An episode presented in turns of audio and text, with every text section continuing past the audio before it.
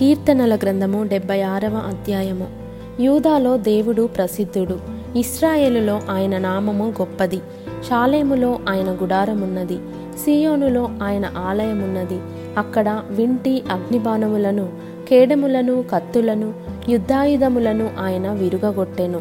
దుష్టమృగములుండు పర్వతముల సౌందర్యము కంటే నీవు అధిక తేజస్సు గలవాడవు. కఠిన హృదయులు దోచుకొనబడి ఉన్నారు. వారు నిద్ర నొంది ఉన్నారు. పరాక్రమశాలులందరి బాహుబలము హరించెను. యాకోబు దేవా నీ గద్దింపునకు రథసారథులకును గుర్రములకును గాఢ నిద్ర కలిగెను. నీవు నీవే భయంకరుడవు. నీవు కోపపడువేలా నీ సన్నిధిని నిలవగలవాడెవడు? నీవు తీర్చిన తీర్పు ఆకాశంలో నుండి వినబడజేసితివి. దేశంలో శ్రమనొందిన వారినందరినీ రక్షించుటకై న్యాయపు తీర్పునకు దేవుడు లేచినప్పుడు భూమి భయపడి ఊరకుండెను. నరుల ఆగ్రహము నిన్ను స్తుతించును. అగ్రహ శేషమును నీవు ధరించుకొందువు. మీ దేవుడైన ఎహోవాకు మ్రొక్కుకొని మీ మ్రొక్కుబడులను చెల్లించుడి.